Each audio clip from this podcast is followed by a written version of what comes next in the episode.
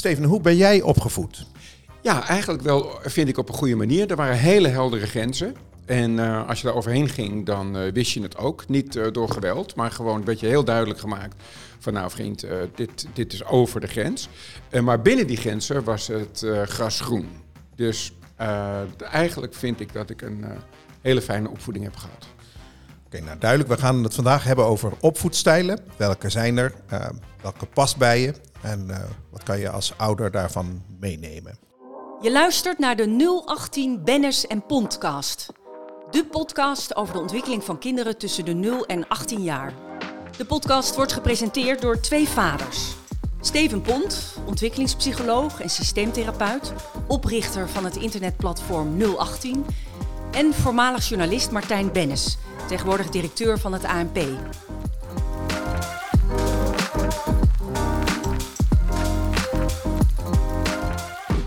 Jij hebt denk ik nog een quote meegenomen. Zeker, zeker. Uh, de quote die ik heb gevonden, die, die komt een beetje uit uh, het gevoel wat ik heb bij mijn opvoeding die ik geef. Namelijk uh, eentje van Carla Mooi, overigens de auteur van het boek Ontspannen opvoeden. Mm -hmm. en zij heeft gezegd, het moeilijkste ehm, van het ouderschap is je kind zijn ongeluk te gunnen. Oké. En Um, waarom ik die quote heb uitgezocht is uh, omdat ik zelf heel sterk voel van nou, ik één ding niet wil, is namelijk dat mijn kind ongelukkig is.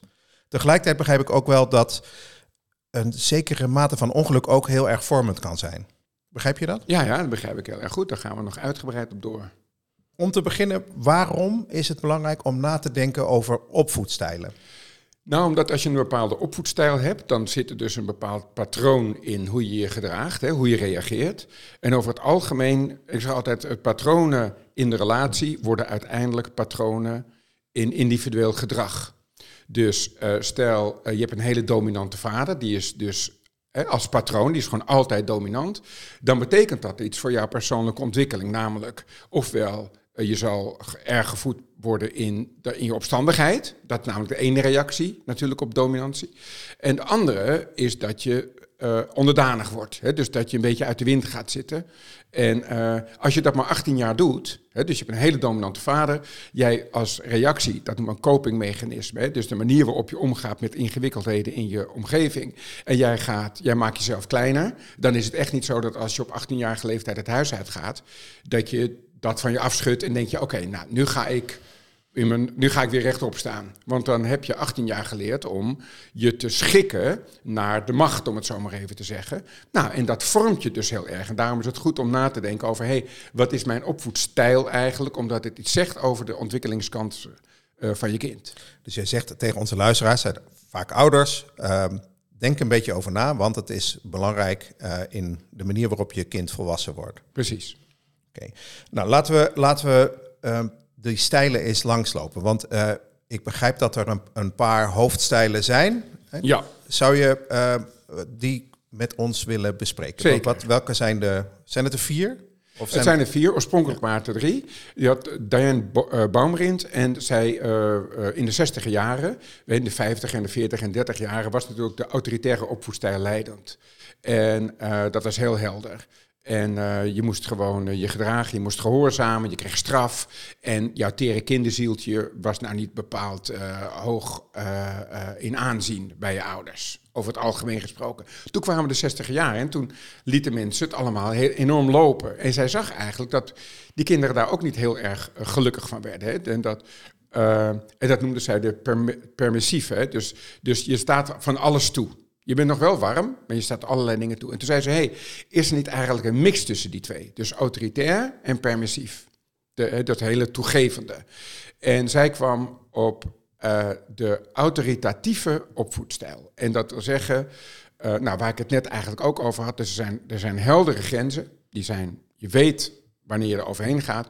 En uh, daarbinnen is er waardering en liefde en acceptatie. En mag je vertellen wat je te vertellen hebt. Daarom wordt het ook wel eens de, democratie, de democratische opvoedstijl genoemd. Hè? Omdat je stem mag je laten horen. Wat bij de autoritaire natuurlijk niet mag. En bij de permissieve wordt dan gezegd, ja, de stem van de kinderen is wel heel erg luid. Hè? Dus dan gaan kinderen uh, de baas een beetje van. Dus ouders gaan dan onder hun kinderen zitten. En, uh, en dat is toen eigenlijk heel breed overgenomen, wat deze Diana Baumrind uh, had bedacht. Later, of overgenomen, later moet ik nog wel zeggen, er is één stijl aan toe te voegen. En dat was de verwaarlozende. Die had zij nog niet zo op de radar staan.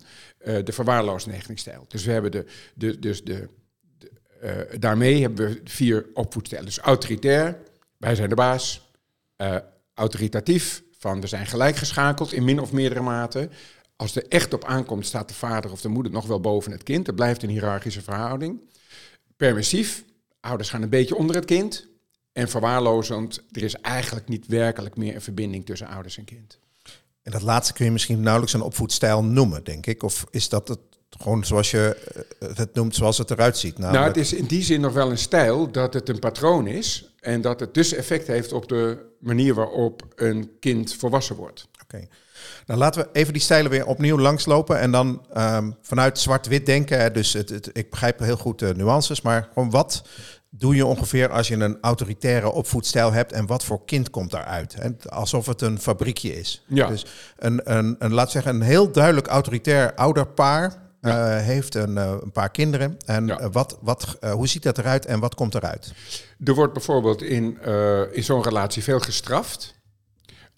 soms is er ook cynisme. Hè? Dus dat is eigenlijk liefdeloze ironie, zou je kunnen zeggen. Hè? Dus er zit geen cynisme, het is koud. Er zit niet nog een soort haha in. Als ouder heb je een soort vorm in je hoofd waarin je vindt dat je kind moet passen. Dus wie jij als persoon bent, doet er eigenlijk niet toe. Ik heb dat vormpje en daar, en daar voed ik jou naartoe.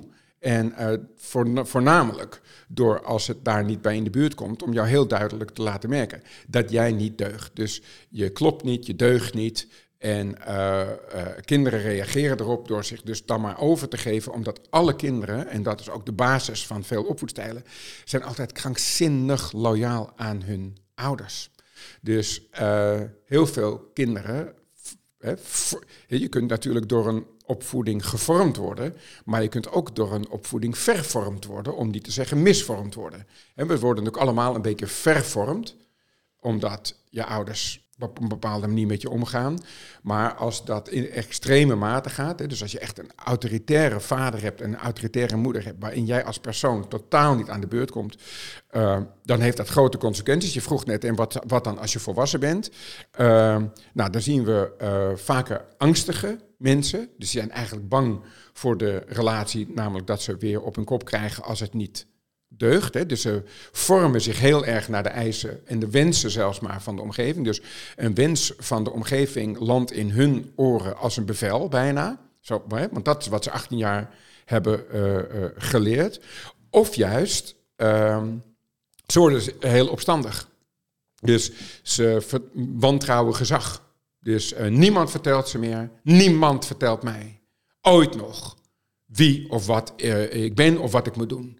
En dat is dus eigenlijk net zo belast als die andere, dat je, dat je juist heel angstig bent. Dus allebei een soort reactie op die enorme autoriteit. Zijn er nog psychologen of uh, die zeggen van nou, maar toch is dat wel de, de juiste stijl? Want ik hoor aan jou ja. dat dit niet uh, heel ja. hoog in jouw waardering nee, staat. Zeker, bijvoorbeeld in Amerika, in de zwaar christelijke gezinnen. Daar wordt uh, deze opvoedstijl nog heel erg geprogrammeerd. Uh, gepropageerd. En uh, er zijn ook wel stemmen dat het wat meer die kant op zou mogen, ook in Nederland. Omdat uh, mensen vinden over het algemeen dat hun eigen kinderen goed worden opgevoed, maar dat de kinderen van andere mensen te vrij worden opgevoed. Oké, okay, laten we even doorschieten naar de, de permissieve. Die is uh, niet voor niks, denk ik, in de jaren zestig uh, ja. ontstaan. Hè? Dus uh, laten we extreme ouders in deze opvoedstijl ja. even in ons hoofd nemen. Um, wat voor kinderen komen daaruit? Hoe gaat dat, uh, hoe gaat dat in zijn werking? Ja, die, dus die permissieve opvoedstijl wordt ook wel de laissez-faire. Frans voor. Laat maar lekker lopen. Laat maar lekker lopen. Hè? Laat maar doen. Les, uh, laat maar doen. Uh, en dat betekent uh, dat je eigenlijk geen eisen stelt. Dus dat de grenzen heel ruim zijn. Dus waar de autoritaire opvoedstijl de grenzen heel nauw maakt, maakt de permissieve opvoedstijl, die grenzen liggen heel ver weg. Voordat je echt het, over, het over een grens heen gaat en dat je ouders je terugroepen, dan ben je echt wel een paar kilometer verderop. En uh, dus of jij nou door het restaurant heen rent of uh, heel veel kabaal maakt, of, dat doet er allemaal niet zoveel toe, omdat het opvoedideaal van de 60 jaar was natuurlijk ook van als we kinderen geen belemmering in de weg leggen, dan vormen ze zichzelf dus dat was een overreactie op die autoritaire opvoedstijl. Nou, daar zijn we van teruggekomen. Daar zijn we van teruggekomen. Er was ook een crash in Amsterdam, die heette Prins Constantijn. En dat was de anti-autoritaire crash. Hè. Dus we hebben het over de extreme. Nou, en daar is later een documentaire over gemaakt. En dan blijkt ook dat de kinderen die op die crash zaten, op jonge leeftijd, dus totaal grenzeloos waren opgevoed. Uh, een van die mannen, die dus op volwassen leeftijd wordt geïnterviewd, zegt ja, het was wel een beetje een mislukt experiment. Omdat grenzen geven ook veiligheid aan en voorspelbaarheid. En voorspelbaarheid in het leven van jonge kinderen geeft veiligheid. En in veiligheid, dan kan je je pas werkelijk vol, volledig ontplooien. Dus de grenzeloosheid kan ook onveilig maken. En zou het kunnen dat kinderen die zo opgevoed zijn, later juist weer autoritaire ouders worden? Je opvoedstijl heeft toch altijd ook een beetje met je eigen opvoeding te maken. Ofwel, je volgt je ouders. En ook als je diametrale tegenovergestelde doet, dan nog is je eigen opvoedstijl, de bron daarvan, het kompas daarvan, is je eigen genotenopvoedstijl.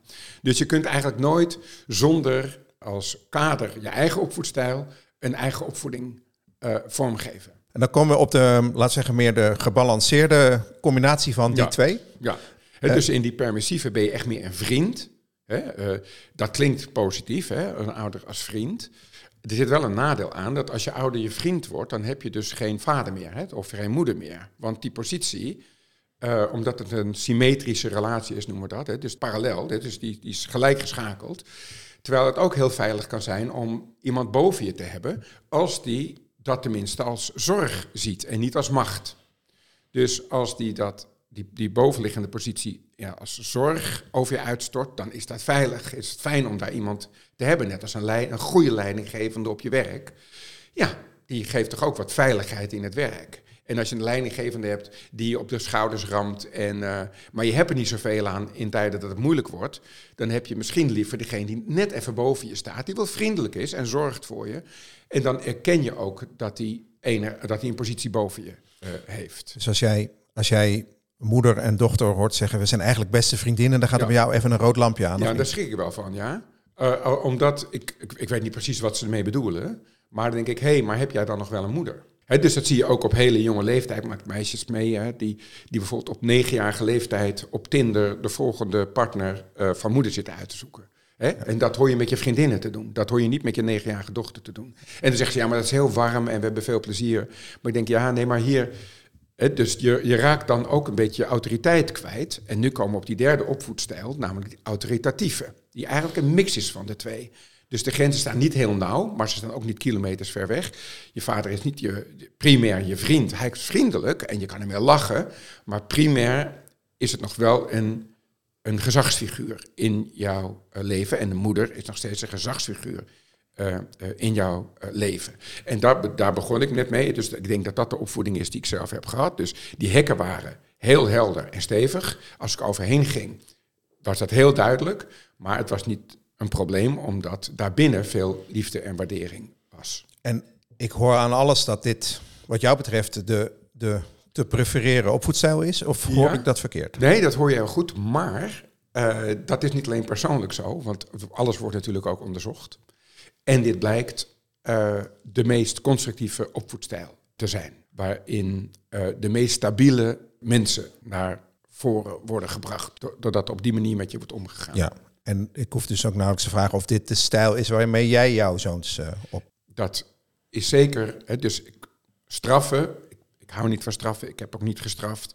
Uh, en ik geloof daarin. Hè, dus de American uh, Academy of Pediatrics. Hè, dus dat is de de, de, de goeroes van de pedagogen in Amerika. Dus, hè, dus die doen daar onderzoek naar. En die uh, schrijven voor, klinkt wat streng, maar die, hebben dan, en die zeggen ook, oké, die autoritatieve opvoedstijl, daar ligt eigenlijk uh, de, de opvoeding in zijn beste vorm. Ja, dus uh, voor de duidelijkheid, wij bespreken nu vier opvoedstijlen. En het is niet zo dat er geen hiërarchie in zit. Hè. Dus volgens eh, de, jouw vakgenoten is er wel degelijk een opvoedstijl, namelijk deze autoritatieve, eh, die eh, je ouders eigenlijk zou moeten uitleggen. Dus het belangrijk om daar eh, misschien nog wat meer op eh, in te gaan zo meteen.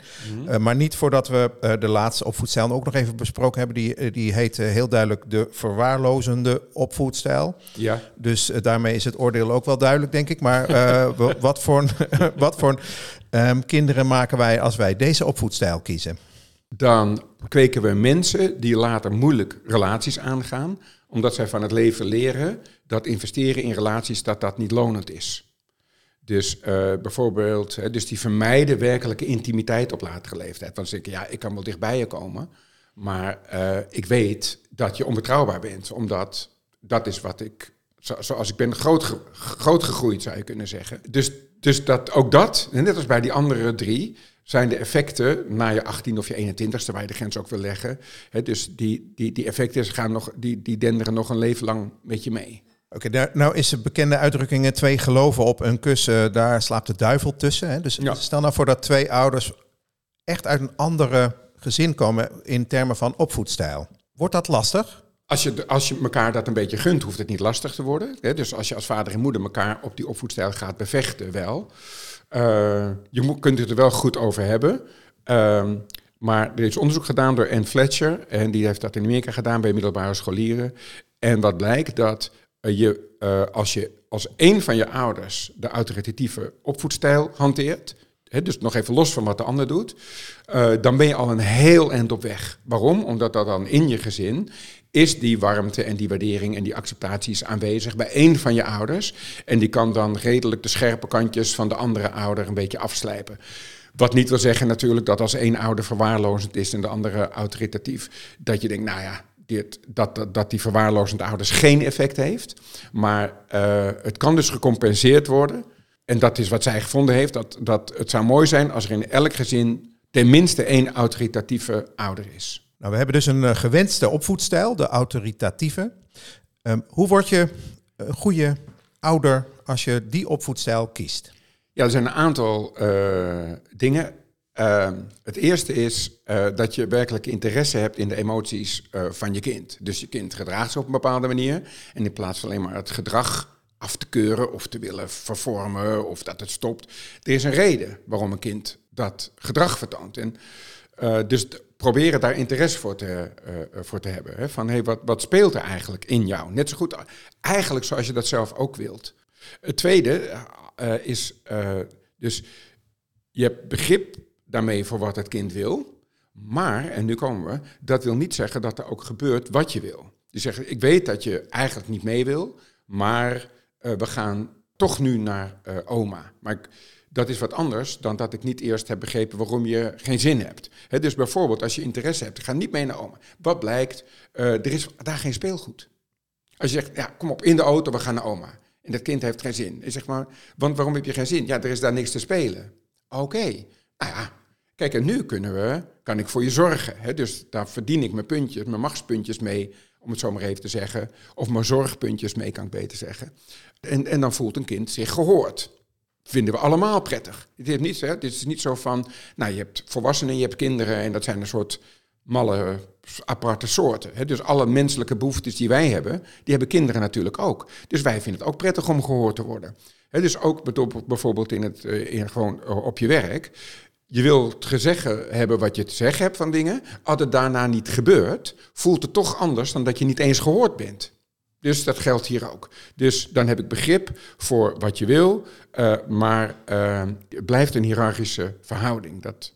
En uh, het derde is dat je veel dingen met, dat je dingen met elkaar doet. Dat je, dus je kind moet zich natuurlijk welkom voelen en geaccepteerd en liefde en zo. En dat zit nu eenmaal in, hé, hey, we, gaan, we gaan spelletjes doen. Of we gaan, dat een kind voelt dat hij bij de ouders op de radar staat. En als die, een kind die drie dingen voelt, hè, dus die interesse uh, voor die emoties, het begrip voor dat jij iets anders kan vinden dan ik, maar toch uh, duidelijk de leiding neemt en uh, dat er veel interactie is, dan ben je al een heel eind op streek. Dus ik hoor eigenlijk, hè, dus, jij bepaalt wel wat je toelaatbaar vindt. Ja. Alleen de manier waarop je dat communiceert, of je kind daarin begeleid, zeg maar. Ja. Dus de, die is nogal verschillend van de autoritaire stijl. Ja, als ik hem even helemaal droog kook, en dit klinkt strenger dan ik het bedoel, maar je bent eh, zacht met de boodschap, maar hard met je punt. Gezinnen bestaan natuurlijk vaak uit vader, moeder of vader, vader en dan één of meerdere kinderen. Laten we even uitgaan van die meerdere kinderen. En die hebben allemaal hun karakters, eh, hun leeftijden. Eh, moet je dan je opvoedstijl nadrukkelijk aanpassen? Nou, niet wat deze vier betreft. Dus het is geen goed idee om heel autoritair te zijn tegen je ene kind en heel permissief te zijn ten opzichte van je andere kind. Eh, omdat een kind eh, ook kijkt hoe andere kinderen worden opgevoed. Dus als het ene kind op een totaal andere manier tegemoet wordt getreden, wordt dat ingewikkeld. Maar dat wil niet zeggen dat ik hetzelfde hoef te doen, zolang het maar binnen de kaders van, wederom, de, wat mij betreft, de autoritatieve opvoedstijl. Uh, en daarbinnen, daarbinnen kun je wel verschillen maken. Dus sommige, zeker als er leeftijdsverschillen zijn, dan uh, ben je bij het, eerste, bij het ene kind wat leidender, bijvoorbeeld bij het jonge kind, dan bij het wat oudere kind. Dus uh, die mag dan, hè, dat oude kind mag dan wat meer, maar dat jonge kind weet, jawel, maar dat is niet persoonlijk, dat is gewoon, die is drie jaar ouder. Dus als ik over drie jaar daar ben, dan mag ik het ook. Dus dan zijn er verschillen, maar die zijn dan op de leeftijd terug te voeren, maar niet op wie of wat jij uh, bent. Aan de andere kant uh, is elke uh, gezinssamenstelling natuurlijk uniek. En ontkom je het aan dan met het ene kind iets anders om te gaan uh, met, het met het andere kind. Het ene kind dat uit zichzelf aan het huiswerk gaat, ja, daar kan je wat meer op vertrouwen. Dat als je middag niet thuis bent, bijvoorbeeld, en je komt s'avonds thuis, denk je, nou, die heeft het huiswerk wel gemaakt. En de andere weet je, nou, dat, die heeft het waarschijnlijk niet gedaan en dat je die vraag wel stelt. Als het maar binnen die kaders zijn van acceptatie, dat die interesse, dat begrip, en de kwaliteit van die relatie. Maar goed, ik uh, zit theoretisch lekker door te ratelen, maar ik ben wel benieuwd. Als jij dit zo hoort, wat denk jij dan? Nou, als ik uh, naar jou luister, denk ik vaak, uh, ik heb ook wel wat fouten gemaakt. En dus ik ben natuurlijk enorm voor die, die, die stijl, die, die mengvormstijl, zeg maar. Um, en tegelijkertijd denk ik, ik heb ook wel heel veel laten liggen. Gewoon afgekapt van nee, dat wil ik niet, punt. Mm-hmm. Ja, dus um, heb ik nu mijn kinderen misvormd, denk je? Nee, en ik ga ook vertellen waarom niet. Uh, omdat uh, het gaat om het patroon. En een patroon hoeft niet 100% van de tijd te zijn. Dus als uh, je hebt recht om af en toe chagrijnig te zijn. En je hebt recht om af en toe kortaf te zijn. En ja, je, het, het, is geen Olympische sport, het opvoeden van, nou ja, je moet je intrainen. ehm, waar het om gaat, is dat over het algemeen gesproken dat de gezinscultuur is. En dat er uitzonderingen zijn en dat je een keer uit je slof schiet en dat je... That's all in the game. Kijk, de, de, de perfecte opvoeding is niet de perfecte opvoeding. Omdat, stel, jij, jij komt eens een keer chagrijnig thuis, je hebt echt helemaal nergens zin in. En dan denk ik oké, oké, okay, dus zo ziet chagrijn en dan kunnen ze daarmee oefenen. Het is wat anders of jij vijf dagen per week chagrijnig thuiskomt, want dan is dat het patroon maar dat je af en toe chagrijnig, kortaf uh, bent, dan leren kinderen daar dus uh, ook mee omgaan.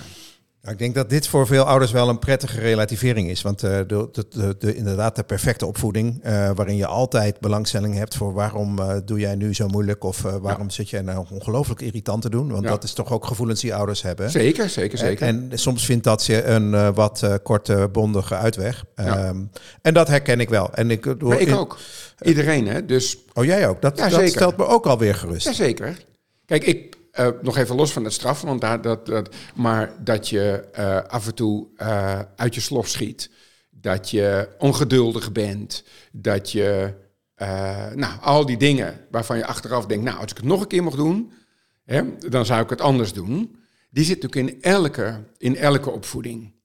Ik heb wel eens gehoord, en ik weet niet eens zeker of het waar is, maar als het niet waar is, is het een mooie analogie, maar dat zuiver H2O, dat dat niet drinkbaar is. Ja, ja, omdat er geen smaak in zit. Nee, nee, oh. omdat je hebt iets van die zeg maar, vervuiling nodig om het drinkbaar te maken. Oh, okay. Dus zuiver H2O, dat het gewoon helemaal niet goed voor je is. Dus okay. misschien kunnen we daarop bij, bij laten. Dus we denken na over, over opvoedstijlen, maar dat betekent niet dat je consequent altijd 24 karaats die stijl kan Precies, precies. Okay. Het gaat om de patronen.